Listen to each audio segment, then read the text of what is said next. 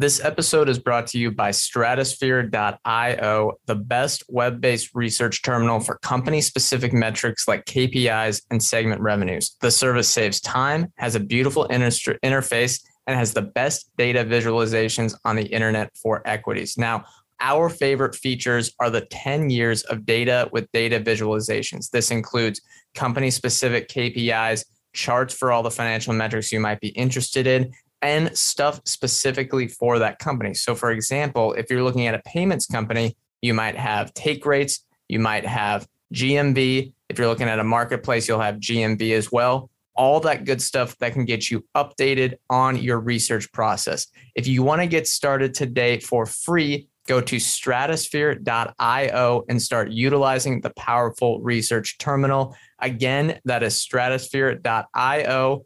The link is in the show notes. We hope you'll join us on there today.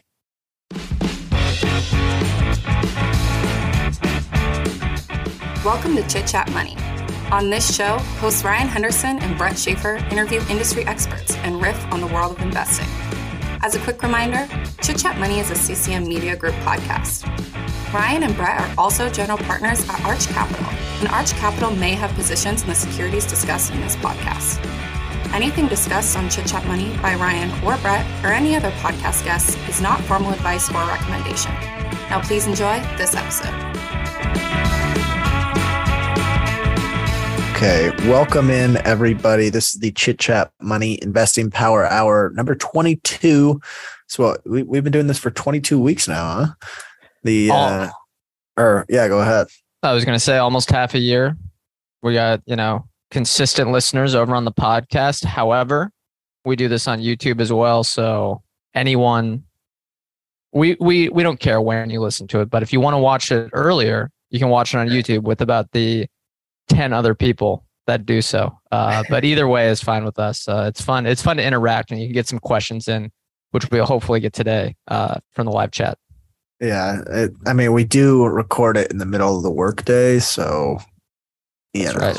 Yeah, we should probably go. for some people. Yeah, it might be better to go after the market closes, but you know, Anyway, this uh the we, this show we talk for an hour, riff on anything financial markets. Don't really come come prepared with anything, although I've got some stuff in the back of my mind for this week. Um, and yeah, it's it's live on YouTube at three o'clock Eastern time on Thursdays. So uh, we are currently at that time. Do you have anything that piqued your interest this week? I, I got to say, I listened to that Joe Rogan interview with Mark Zuckerberg, and I thought it was a phenomenal podcast. yeah. But I get, did it get you bullish or bearish on Meta? I, I mean, it's interesting. You know, it was interesting for sure. The guy's got, you know, he's got some, he's dedicated. You know, but dedicated to what? Is it, uh, you, you know what I mean? Yeah, I mean, it didn't really. I don't know if it changed my outlook on the investment of that is Meta, but I'm definitely more bullish Mark Zuckerberg. Like, I th- that that interview made me think more highly of Mark than I did before, and I think part of that I got to give credit to Joe Rogan because I've listened to other interviews that Mark that Zuckerberg was a part of. And you know he was giving sort of robotic answers. You you didn't really get that much out of him. This really like I felt like you really got an authentic Mark Zuckerberg which I think he is way more pragmatic and like nuanced like a like a Daniel Ek type than the way he's sometimes presented in the media. Yeah, there's definitely a narrative around what he is. It's it's uh, it's hard to get a grasp. Yeah, I mean the the questions were way better than so many other interviews. Uh, most of the time, they're absolutely awful because they don't push. Um, and that he definitely pushed them pushed him that time, which is probably why that show's so popular. But yeah, I mean, interesting interview. I Three I loved, three hours. Uh, you know, super long. Yeah, I did love how deep they went into like Facebook's not only recommendation algorithm, but also like decision making, pro- like systems around choosing how to moderate content, like how complicated the the actual decisions are. And then like at one point they were like, all right, well, how do you decide what, you know, like basically they went down this like what is misinformation rabbit hole. And then at the end, like after Zuckerberg explained how Facebook goes about it, he's like, what would you do? and, and Rogan was just, Rogan was like stumped. He's like, yeah, I have no idea. it's pretty uh it's, it's pretty hard problem. Yeah, it's pretty darn hard. And I was listening to another uh who was it like I think it's The Verge has a podcast about the history of of Facebook and then now they're getting to the last episode and it's about the metaverse investments and they they were talking about the Horizon Worlds or whatever their new social network is supposed to be with the Oculus. I forget what exactly it's on, but apparently it has 300,000 people, something like that. And these reporters went on there. And what was so funny is the exact same issues. Well, maybe not funny, but ironic was the exact same issues that were on all the other social networks are happening on Horizon Worlds, where you have young people, you have people being vulgar, racist, all that stuff that it's pretty uncontained. And they're like, huh, this is, you know, maybe I guess the, the world. I guess, yeah, this is the same problems that we've been having, you know, just because we have these weird avatars doesn't change much. Uh, but yeah, I guess besides that, bear market's back. Yeah, bear market is love, back. Gotta love the bear market. Um, it is so it's very back. Uh, although I guess we've had a, quite a bit of recovery today. It was really I, back this morning. I've been doing uh some just like wrapping up all the earnings that I didn't get to during the heart of the season.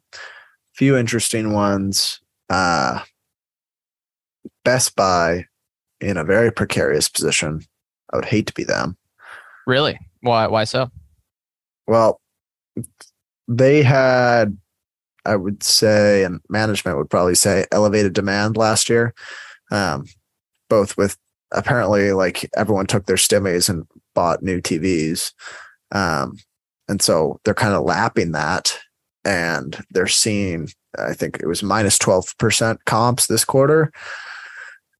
And inventory shot up, which I can't think of like other than perishable food items, I can't think of a quicker depreciating inventory base than like, you know, because the electron, well, maybe not everything, but like electronics are evolving so quick. Like they're making new, uh, new iterations of so many different uh, technologies that like old equipment depreciates fast, I imagine. Yeah, big potential for write downs for sure. So I don't know. They just seem to be in a tough spot. And then I was thinking, like, all right, well, what is it relative to expectations? Uh, you know, it was a little better than what management guided for. And it's like, okay, but there's so much fish in the sea. Do you really want to have to bet on Best Buy when, like, it's still a difficult business? Yeah, yeah, for sure. That I mean, you see that, I guess, Bed Bath and Beyond's a meme stock. Yeah, all these old retailers. It feels difficult. I don't know if the the retail footprint's the problem with Best Buy, but that seems to be the problem with almost all of them. Is that their retail footprint is too large? They would, in a hybrid, in an omni-channel world, you'd probably want, and with malls less popular, you probably want a smaller store footprint where people can like shop online, and then you know the store can be useful, but it's not these giant almost warehouse like things. That's probably not useful unless you're a Costco. So that's just a giant disadvantage compared to people that compared to companies that don't that just don't have that because they have those operating lease liabilities that are that are huge. I think that by uh, that's not a very articulate way to put it. But ironically, on the flip side, I thought Chewy also had a pretty poor quarter who is kind of like the inverse of what you get with the Best Buy, where it's supposed to be solely online strategy. Um, not a great quarter for them either. Really? What what was it? Slow revenue growth or what? Uh, revenue growth is fine, uh, thanks to pretty much increasing prices by by a pretty sizable amount. Um, but the number of people buying like discretionary items, so like non like food, let's say like treats and and and toys, like that saw some demand compression, and then on top of it, I just struggle to see how they can generate any consistent profitability. Yeah. Tough mar- low margins, right? If I remember correctly. We haven't I haven't looked at them in a while in a couple of quarters, but it seemed like the margins were so low where I just went, why? You know, this is a, just a tough game to play. And it's, yeah. I mean, we've discussed Chewy before. I forget whether if it was on here. I think it was probably with our discussion with Paul Sarro on the episode where we did. Um, he was pitching long Petco, short Chewy. So I think that was when we discussed it. So we're interested more in the details of of that business and why it might be structurally disadvantaged, even though there's that e-commerce tailwind. I would listen to that. But yeah, it just seems like a tough, yeah, a tough one to like a just a tough business to run. And it's not super cheap either. Yeah, when when when headwinds materialize, stuff like that, you know, and basically uh, whether we're in a recession or not, there's headwinds that are kind of materializing right now is maybe the best way to put it. It might be foreign exchange, it might be input costs. You realize what businesses are actually really good and can kind of determine their own fate, or what ones are really determined by, you know, macro, whatever, all that yeah, stuff. I guess uh, every every business just ends up being a cyclical. I thought I would have thought like a lot of the companies we own, it's like, oh, you know, it's not going to be a cyclical, but uh, yeah, I mean, what do you you can't expect revenue like you can't just expect revenue growth to go up for every company at I guess it kind of shows to me the the way that model the you know modeling financials is sort of useless. Like, okay, they're going to grow revenue at fifteen percent for three years, and then whatever ten percent for two years, and then they'll have this terminal growth rate. You have it's never going to be like that. It's going to yeah. be bumpy. Almost every company, except in the rare, rare circumstances, are gonna. It's going to be lumpy. There's just going to be. Yeah, the uh, it's given me more respect. Like the last two years have given me what's that quote? Respect the cycle. I think there it's it's given me so much more respect for the impact that interest rates actually have on on really everything, even if you think your company's insulated from it. And I think I have more respect now for the wealth effect on consumption habits. Like that's fair. Yeah. I think that makes sense. It's hard to uh, quantify what the wealth effect does, but I mean, why don't you describe? Maybe some people don't know what that theory is, but all right, and uh, maybe I'm getting it wrong, but let's say you're you're in a bull market, your investments continue to go up, your wealth on paper continues to rise, your um, capacity to spend starts to increase because you feel richer. Um, and when that contracts, those spending habits also contract, despite that never being material, actual material wealth. It's just like the mental effect of being richer or being poorer changes consumption habits. I think we're seeing that with a lot. We're kind of seeing that on the top line with a lot of companies that I would have thought, in particular in the retail space, would have wouldn't have been super susceptible to it. But I guess yeah, kind of got to res- respect the cycle. I guess. If you're listening to this ad right now, we know you're already a listener to our show. But for our avid listeners, we've also started a paid membership service called Chit Chat Money Plus that extends beyond just our podcast. Every Tuesday, subscribers get access to one not so deep dive research episode that covers everything you need to know about a company. You also get an email newsletter with our written show notes, important charts, a transcript of each show, and access to our Chit Chat Money research files. Chit Chat Money Plus costs $5 a month. You can subscribe directly through Spotify or Apple Podcasts, or if you listen on another platform, click the link in the show notes to go through the simple steps of signing up. If you're a regular listener to the show, we think the membership will provide tons of additional value.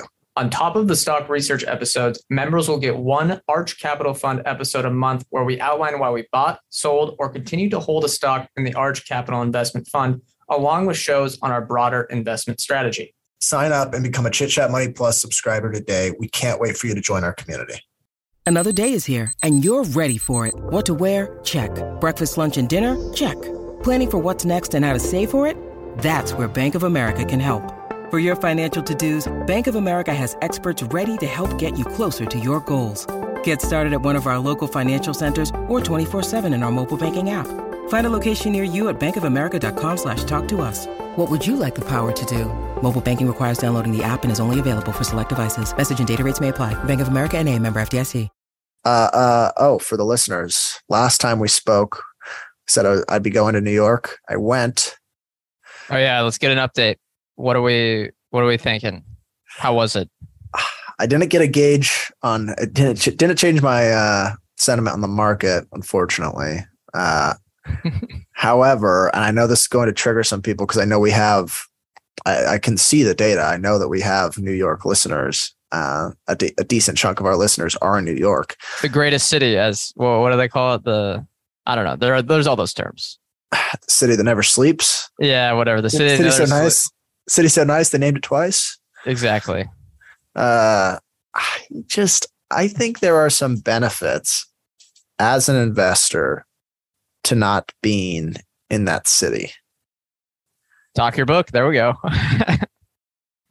and i like I, I in my head i thought well like yeah it'd be cool to be surrounded with that many you know other investors and i'm sure there are benefits but you get i think a better i don't know I- i think you can think slower sometimes and like actually kind of digest your thoughts a little more in a way that like helps with investing and not being rash with decision making like Yeah. I, I think Chanos has probably talked. I think it was Chanos that talked about it. Where like maybe I'm wrong, but like you go into the office every day. It's this fast paced environment. You feel like today's the day that you got to make something happen. There has to be some big investment decision. When in reality, there's very few times when you should be making decisions. I think New York just doesn't help with that because it's such a fast paced environment. yeah. What? Here's a weird question. How is the noise? Is it loud all the time? Like people say. Yeah. That's Yeah, just got to like- be tough to focus, right? You know. for the first like day like in Seattle if you if I hear a honk like from a car I think like oh they Yeah, might be honking at me like Yeah. What's going on? yeah so I like turned my head. And so for like that first day cars kept honking because it's like yeah, it's like a it's like they're speaking a language there. They're like oh hey i'm here with like two honks or whatever. And i kept turning like looking around like what, what, what are they honking at? It, uh, eventually you just learn to tune it out and everything just becomes sort of blank noise. But it uh yeah it is very loud That's got to be tough. Um, yeah, I don't know. He's got good food though, right? How, how's did have some good restaurants i i, I will give them that I weather's went- got to weather's got to weather's got to be so awful though, just awful. the air didn't feel very fresh Well, no, what? but uh I mean it was like decently warm. Felt pretty humid though, which I'm just not not used to from out here on the West Coast. Um I didn't think the weather was too bad.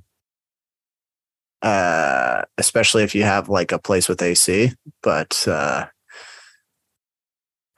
I don't know. I, I think it's the humidity and like the coming from Washington, if I feel like if I was there for long enough, I probably wouldn't notice the air quality, but like the air quality was frustrating for me.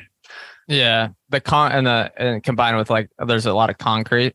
The funniest thing uh, I see on like financial Twitter is when someone posts like a picture of that t- like a tiny park in New York City, and there's like a thousand people there and they're like, look at this, it's awesome. And I'm like, that sounds like that looks like hell. you know what I mean? The, like summer. I know, I, I know we keep we- we've probably lost all our New York listeners in this episode, but the uh Yeah, we'll transition. New topic soon, unless you have some final. I do like don't get me wrong, the city's pretty cool. I think it's also just like a marvel of human engineering because the amount they've been able to fit into one area is pretty crazy. Um and there's like there's always something to do, which is cool, but I think for an investor there's benefits to not doing something all the time. So Yeah, you got a point. I think. I think you got a point. Just felt, I just felt distracted a little bit, but uh, still a cool city, and I think certainly worth visiting. Yeah, we got a question here. I don't think we'll be able to answer this one. Sorry for whoever asked. If you're still watching, it's what are the top five companies to invest in right now for the long term? Are you writing a Motley Fool article for me? That sorry, that's a joke, but uh, That does That's- sound like a Motley Fool title. that is a Motley Fool title. Um, that is a question that's going to be different for everyone. So I don't think we can answer that. Sorry to whoever asked, but you All know, right, let's- it's a it's a personal uh, question. Like for different. Okay. Let's spin spin the question. What five? Uh, let's maybe do less. What three companies would you be comfortable just holding on to for the rest of your life? Okay, so say we're young, say like 75 years, something like that. We're going to be optimistic. Something something that's in that Roth that no matter what happens, you're probably just not going to touch it. Uh, that that's a hard question. We did the 275 one years last week, which is almost impossible. I think I would go. I want to say like the Berkshire Hathaway or the Nelnet, which you know we, we own is a, as a baby Berkshire Hathaway, but the management transitions worry me there. So I think I might go something more consumer goods. I would avoid alcohol because I think there's a bit of a risk there over the long term that people transition more to cannabis and other stuff. And you've seen that trend the last decade or so. So I think I might, have also been a little disruptive to uh, the old. yeah, there, there's there's more disruption in alcohol for CPG. So I think I might go with this Hershey as my number one choice. Extremely durable, and it's not just Hershey. They have Reese's and other candies. I'm forgetting. I might go. Ah, man, it's really hard. The other ones here. 75 years. Any cigarette companies, tobacco companies. I think no, no, can't do think that. cigarettes will be obsolete in in let's say 25 years. You think cigarettes are obsolete? Uh, that's a tough question. I think in the United States, yes. If I had to bet, I would say yes. In the United States, in the United States, international, it's a lot more popular. They, uh, they felt a little more common on the East Coast, or at least in my time in the city. Felt Well, much it's so more hectic. common than Seattle. Uh, yeah, we're less stressed out here. I mean, look at my background. Imagine smoking a cigarette out there. I think it's Uh, also just different uh, Different culture, or or different vices. okay, I Like, got one. Seattle's maybe more vape cultured, if you know what I mean. Mm, yeah, vape culture, cannabis culture. One, Hershey. Two, now this one might, this could easily blow, this one could blow up in my face, but no one's going to know because it's 75 years. I think I might go Costco. I like that. Three, Pepsi. Just because I might go Coke, but I like Pepsi more because of the diversification into snacks. Okay. What about you? What's your three? I'm gonna go. J.P. Morgan. Hey, 200 that's that's uh 200 years old maybe? About? I don't. I don't know. Was it not? Was J. Was John Pierpont Morgan not the one that actually uh, Did he buy an existing bank or did he start it? Because if he started it, it would have been like what, 19 or 1880s?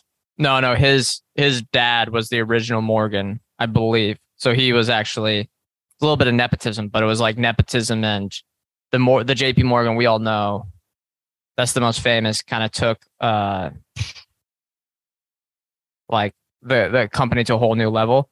And there was some they were in England for a bit too. But again, I think it's actually older than that. I think it, it origination back to the early 1800s, which might not be a bad pick. You could see them lasting 75 more years for sure.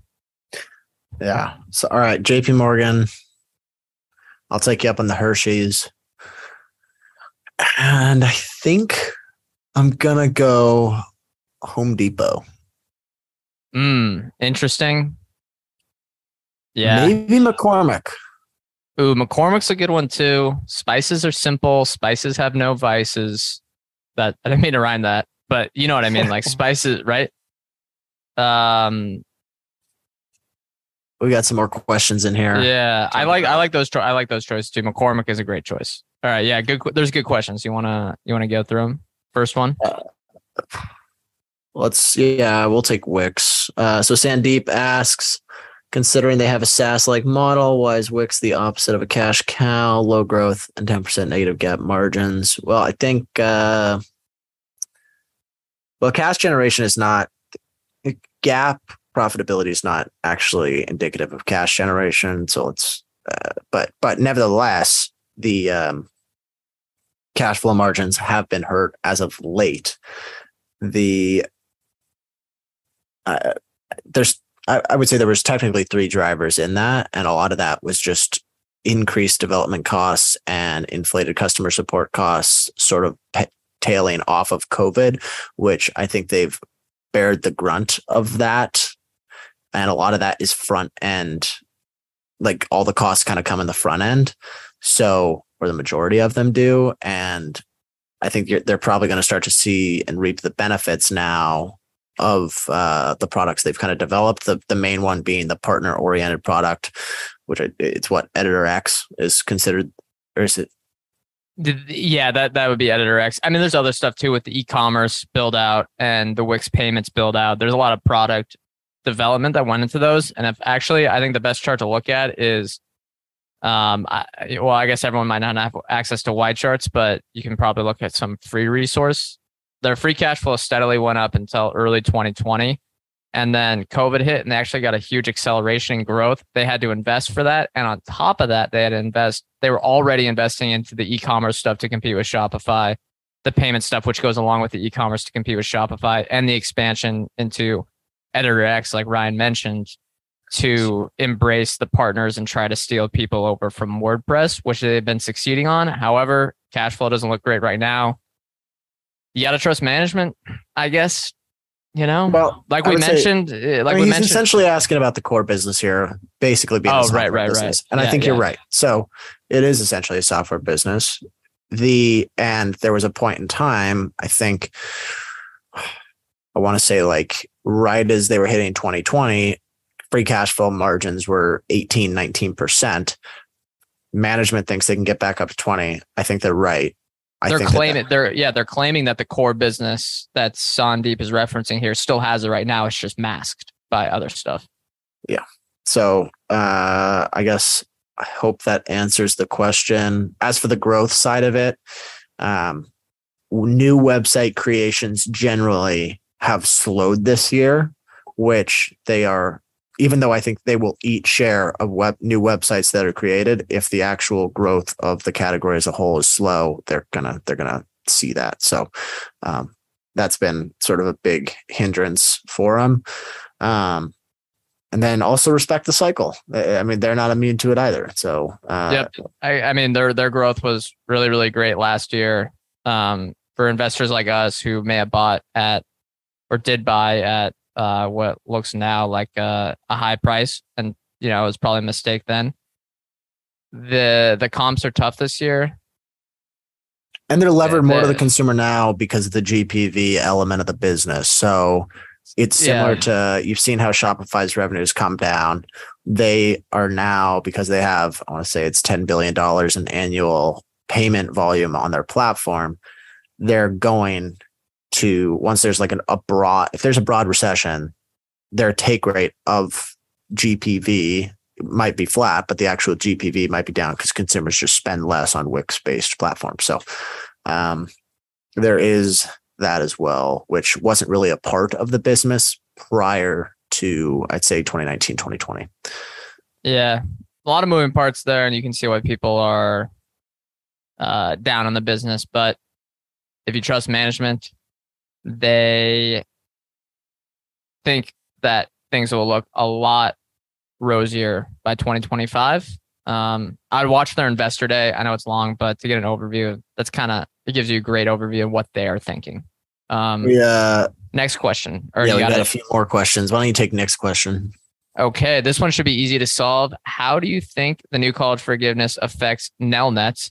One, it should be small uh, because it's only ten thousand dollars. However, if you're interested in Nelnet uh, and worried about the college forgiveness stuff, and we don't need to go into the complications of how Nelnet works, but basically they own a big loan book of student loans, um, and they get paid back on that. And if people pay back their loans earlier, they're going to get a little bit less cash. In their 10Q, they outline different scenarios at the end of the 10Q about what sort of cash they'll get and when, depending on how fast people pay back their loans. I'd take that. Um, I'd check that out. I don't have it in front of me, but it's they would get less money, and every incremental dollar that gets paid back earlier, they will get less money. However, the upside is they'd get more earlier instead of saying 2025 they'd get more in this year and the next year. Um, so I don't think it's a huge downside for them. And they're actually transitioning away from this being a bigger part of their business. But yeah, it's something to watch out for for the company. And maybe even more on their, their servicing business, but we don't need to get into a whole Nelnet discussion here. Hopefully that answered it. All right. Next one. All Do you want to take the next one? Yeah, Ross Van Kohler, I think.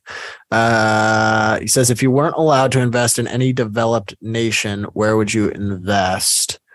Ignore currency risk. You were not allowed to say Korea either. Ah, oh, Japan. I don't but it- quite. I don't quite understand. It- saying like, if I You could, if, if I could invest anywhere, you can't basically- go and you can't go in can't go North America. I'm guessing this Oh, means okay, you can't go in North America, you can't go in Europe, and you can't go in I'm guessing Japan and Korea. I will go Mexico because it's, it's the one I think I can understand the best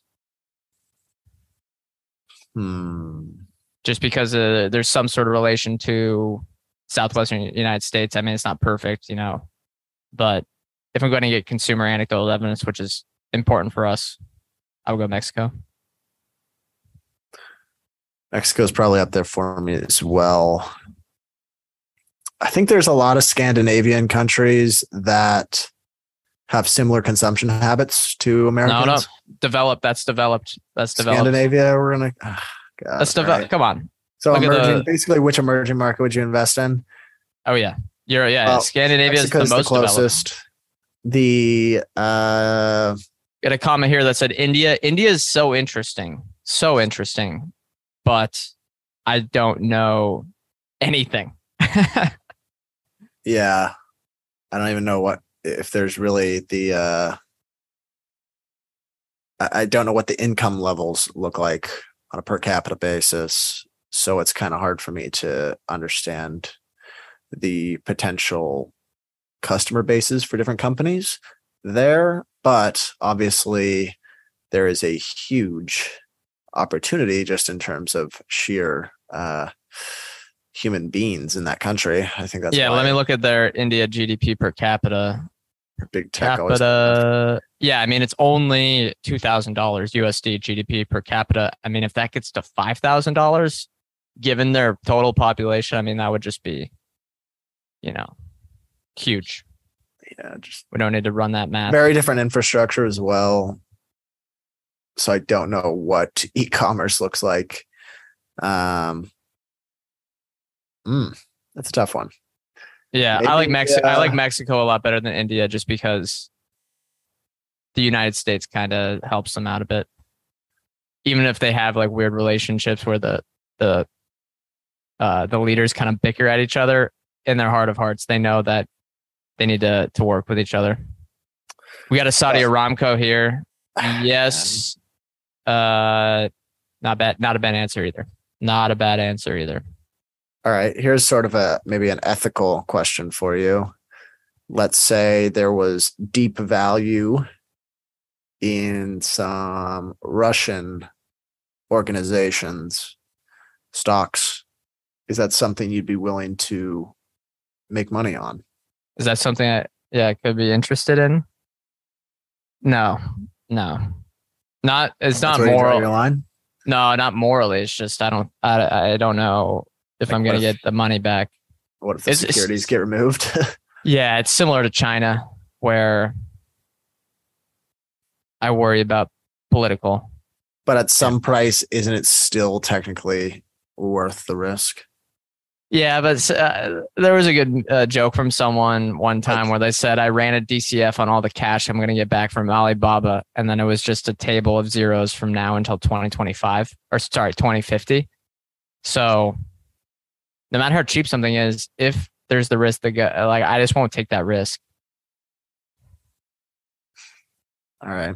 I mean, it could literally like, uh, right? Like if Alibaba, no matter how cheap Alibaba gets, what if you've got yeah but there's if you're okay yeah let's say you may never get the dollar back but I like a dollar back in cash but if you get to the point where the, market is going to assess it some valuation that's just like the reality even if you're not getting any cash back for the next 30 years if it's generating a hundred billion dollars in revenue and generating $30 billion in cash every year and it's got a market cap of $20 billion, I think that is worth the risk, even though you won't get the cash. eh. Eh. I don't know. They pay a lot. They might.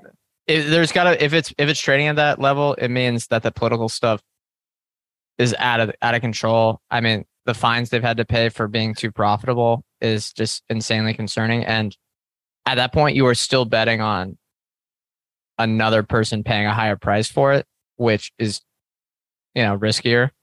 Okay, let's And say yeah, we're- we're- all of the shares outstanding of Gazprom for $10. Yeah, of course, of course, but that's not going to happen. I mean, let's get realistic. I got a feeling if any of those securities get relisted, there are going to be some, you know. Oh, there could on be the some- table. There, there could be some deals on the table. I don't know if Gazprom will go for ten dollars though. It's fair. I- Maybe if you were a large entity, it would be worth it. But then on the flip side, if you're a large entity, you might get political pressure to divest. If you know what I mean. How who had that stake in Gazprom that they had to just get rid of? Was it BP? Something like that. I don't follow that market too well, but they had like a 20% take in gas stake in Gazprom and they kind of just got pressure to say, Oh yeah, we're just gonna write that off. Yeah, we're fine with that. And they were probably, you know, smiles on their face and behind the closed doors, they're like, Oh my God, Putin, come on, man. Make All right, let's uh I, I- got a new question here. The uh we just did an interview with Simon Erickson on QuantumScape, which is basically um, solid state battery technology, kind of early innings, no revenue, but the opportunity is obviously large if things go right for them and they're able to execute on the actual um, technology of it. Would you ever invest in a company that has zero revenue? Ooh, good question. I know we're probably a little more risk averse than most investors. So, I would say, have you ever, have I ever? like at any at, at any point? Ooh, have I? I don't think so. I don't think so. I've invested in some bad companies. What was that? The first stock you bought was what? You, There was a penny. There was a.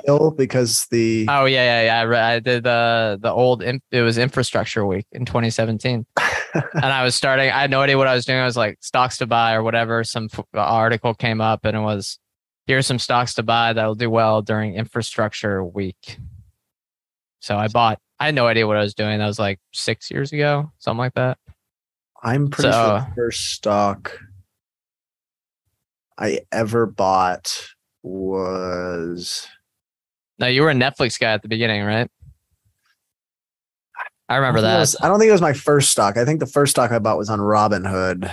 Netflix. Oh, Chesapeake. Energy. They got you on that Chesapeake Well, Energy grind. I'm, I'm, I'm sure I was granted some shares. And you know what? I bet if I would have held that, it'd be all right. The uh I wonder what it Che- trades at today. Chesapeake Energy. Chesapeake Energy. CHK. Let's guess. I mean, they were giving it away for like three bucks. Wait, no, never mind. Must have been a Because stock. it's natural split. gas. I'm pretty sure I thought they were giving it away for like three bucks, but there's No, they must have recapitalized because it's at a hundred dollars a share now. and It's no way it was that low of a market cap before then. Um, it shows trading back to 2021, so maybe it was recapitalized. But back to the question, pre-revenue, I would yes, but it just depends. I'm not really a big like. Usually, if something's pre-revenue, it's either uh, pharmaceuticals. Uh, that's just a no-go for me. And then it's also either something like QuantumScape, which is based on really, really advanced technology, innovative, whatever areas.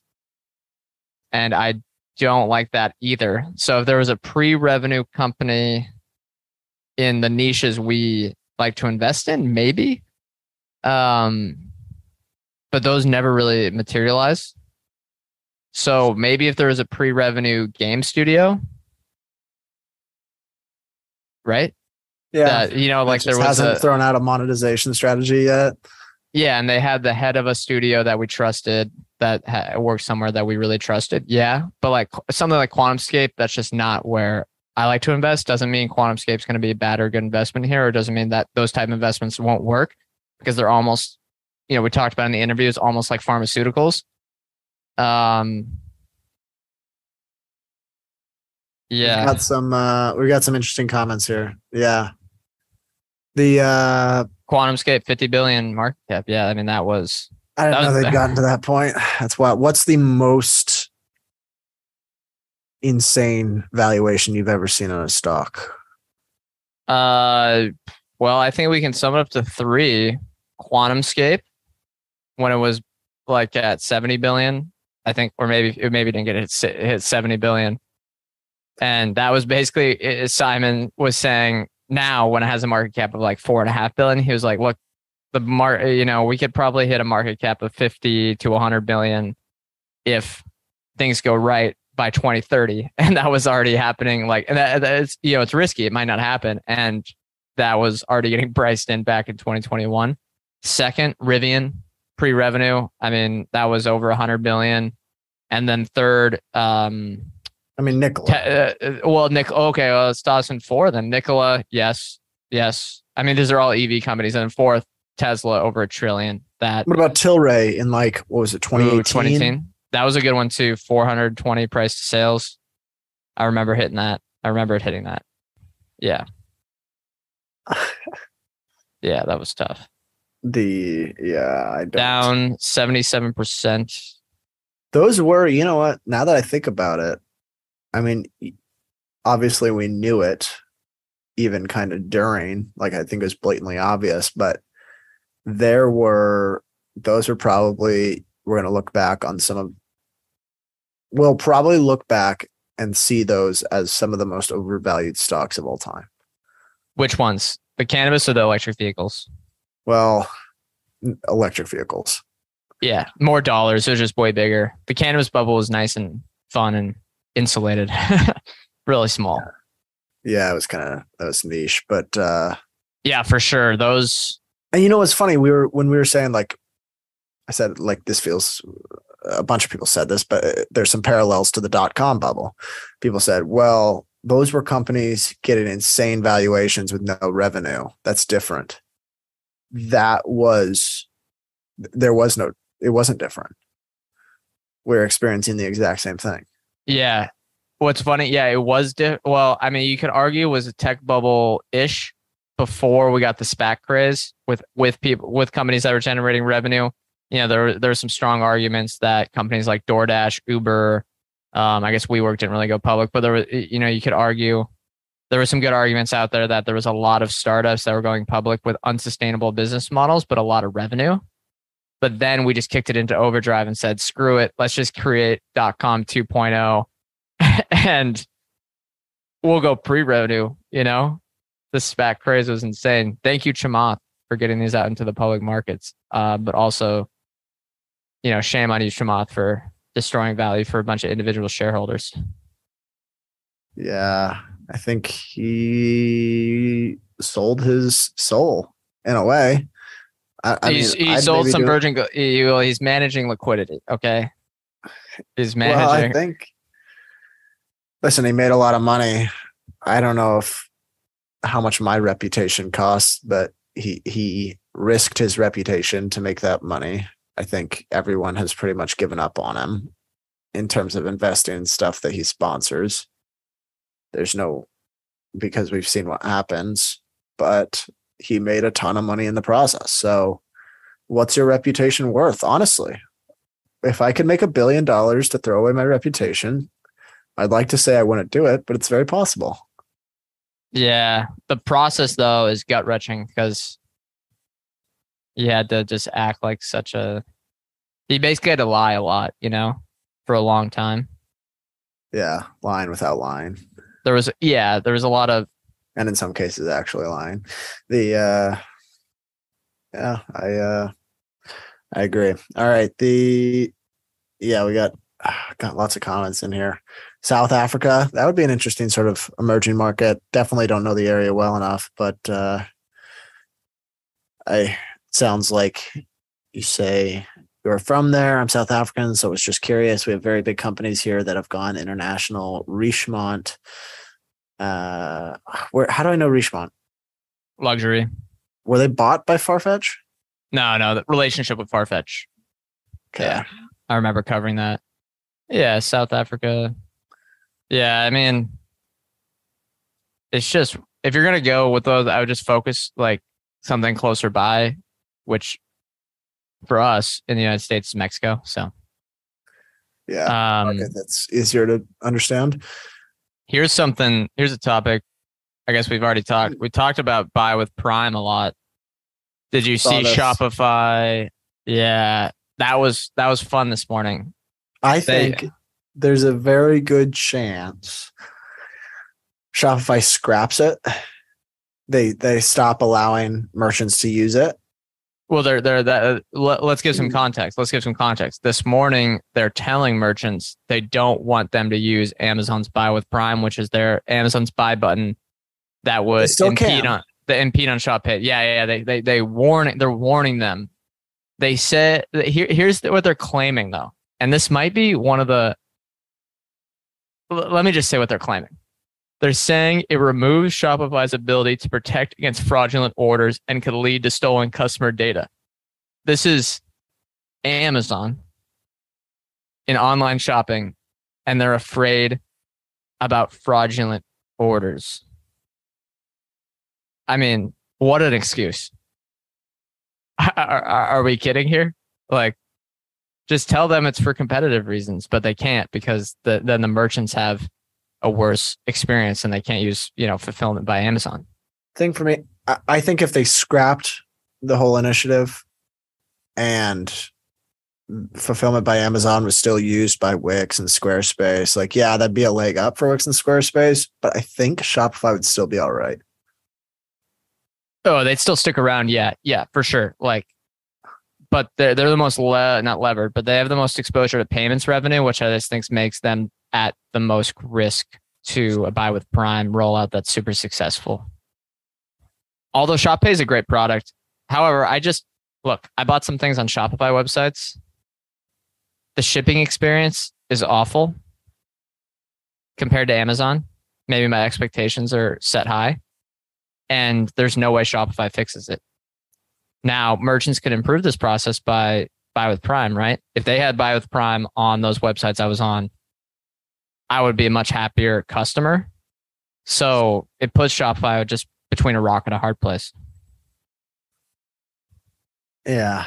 And y- you know, that whole buy with Prime thing, I, I think it had a, honestly quite the impact, negative impact on Shopify stock. I'm starting to see that Shopify cares way too much what their stock performance is. Yes, red flag. Now, Like a lot of everyone co- thought- yeah, I thought it was just like, well, they're the next Amazon, whatever, you know, and I, I still think it's a fine business, but they seem to be willing to do a lot of things to prop up their stock price to, to keep it hot. Like, and they seem to care a lot internally from a lot of those messages that were leaked. I don't, I don't know if that's really a business that I, I don't want to own a business that's super worried about the stock price 24 7. Yes, uh, I agree. And it comes back down to the incentives. So the stock based compensation really drives that, in my opinion. And that's why I think, if possible, companies should avoid that. However, we invest in companies with heavy stock based compensation. So it's kind of unavoidable. Now, here's a good question. Thank you, Ross, the South African. We're an international podcast. Everyone should know that. Uh, Going global. Going Global, one of the uh, four listeners. Uh, great question today. Here's the question, and I think it'll be fun. We might have to get up a list here, but if you were forced to short a company that had a market cap greater than $50 billion, what would you choose? We had a work competition with this parameter. I need to pull up a list first, but does anything come to mind for you? Uh, I mean, valuations have come down so much that I think it would have to be a, in a business that I think could be obsolete eventually. Look, I might say Tesla. It's the Widowmaker, but that might be one of your best options at this point, just valuation wise. Uh, I'm got a, I got a list here of the top uh, market caps in the world.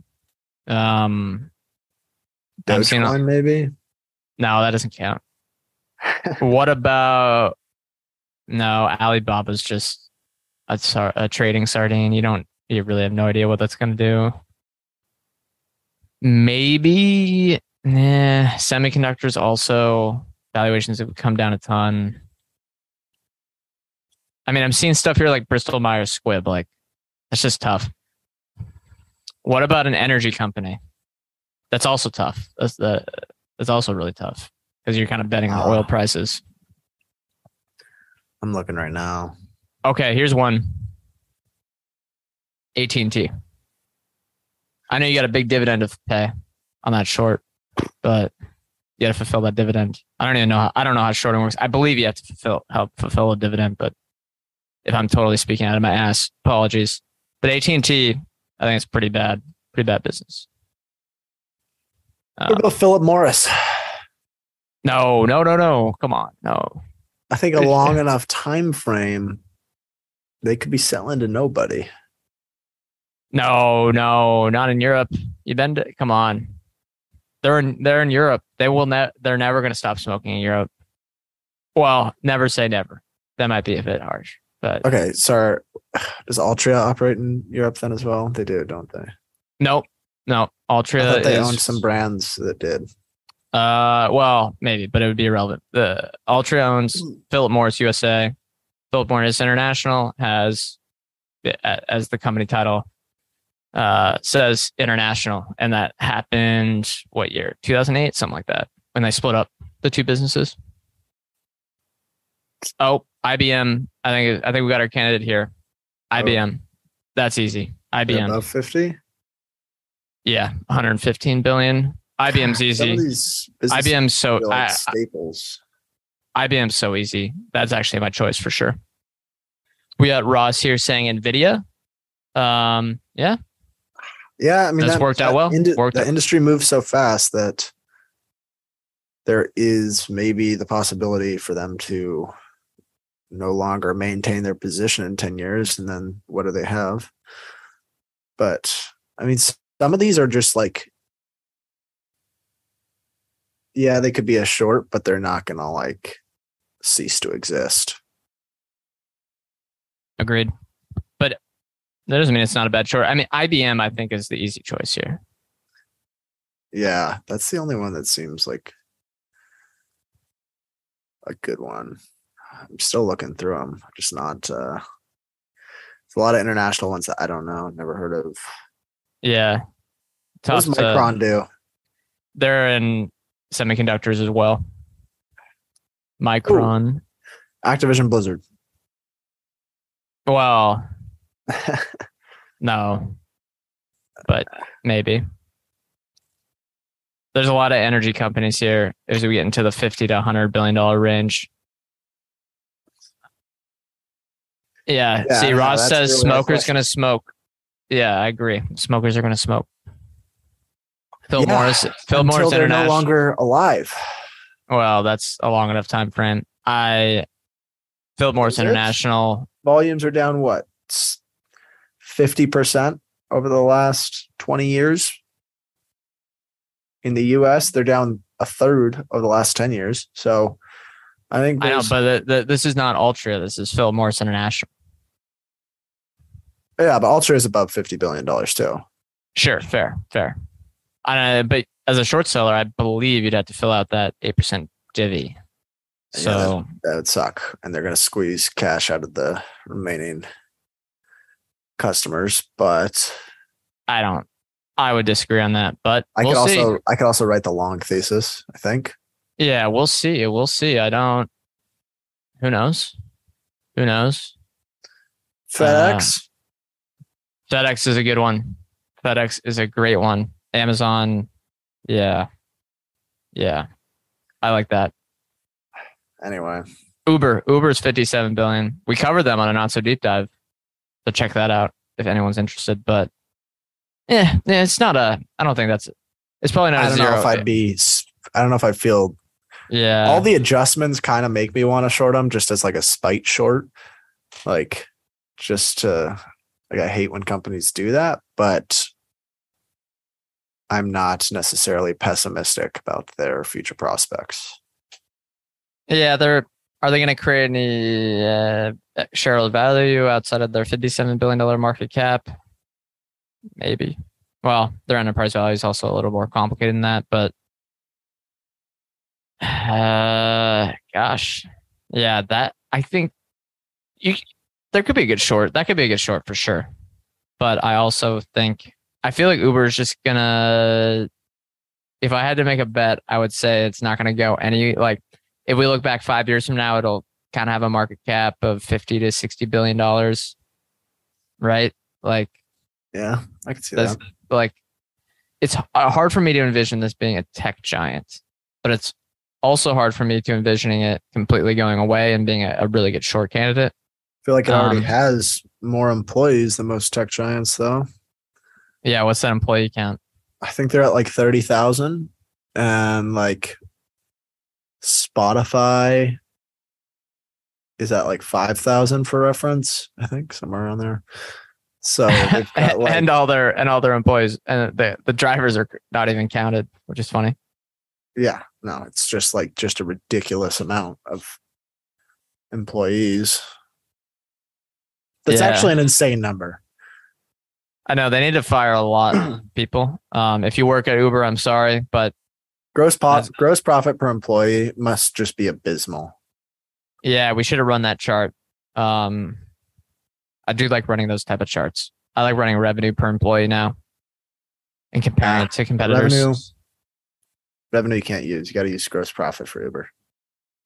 Well, you could do, yeah, I guess they don't have many competitors, which, uh, you know, that could be the bull case. But I like doing, if you knew revenue per employee versus, you know, a competitor, I think that uh, that's a fine metric to use.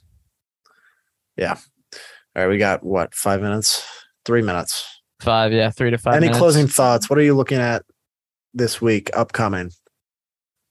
None. I'm looking at my watch list of value stocks and I'm wondering why they are not going down. So they get into buy buy territory. Um, What, it's, fru- uh, it's frustrating that the values like stocks that I look at don't want to go down when the market goes down right now. What about the energy Um, crisis in Europe? Uh, yeah, something something's gonna happen. How are you there. positioning I- your portfolio for Yeah. The energy crisis. I am putting on some hedging trades. Yeah, no, I, I am doing nothing. I, you know what? Something's going to happen in Europe. It sounds pretty awful for some for some households and business owners in certain areas. Which, How are you Uh, positioning your portfolio for the unemployment numbers print? yeah, hey, yeah, I've been watching that show Industry, and that's basically what they say. But seriously, uh, I'm not honestly doing much. I'm just like specifically. I mean, just gonna you know crunch some data for our current portfolio. Keep looking at the watch list. What's the I'm not largest holding in your Roth IRA right now? In my Roth IRA, I own two companies, and it, it actually I own a share of Berkshire Hathaway, but that was to get So a you can pass say to them. go to the meeting. that was to get a pass to go to the meeting. Uh, I own two companies, and it is Nelnet and IAC. So pretty boring. Pretty Mine boring. was uh never mind, I'm not gonna say in case too many people listen to this and it was a small company, but I think my largest now I want to say it's Nelnet.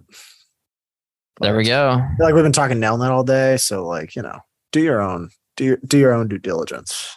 Yep, I would. Yeah, it's a. Ooh, Yeah, exactly, exactly. right, Um, good I got stuff. yeah, yeah. Here, here's the only thing. Maybe uh, here's something that I was thinking of right before we sign off. If this bear market, it feels a bit kind of like a 2000 ish bear market, evaluation driven bear market. If it is the same sort of magnitude of a bear market, then we'll probably have three ish more bear market rallies that hit new lows.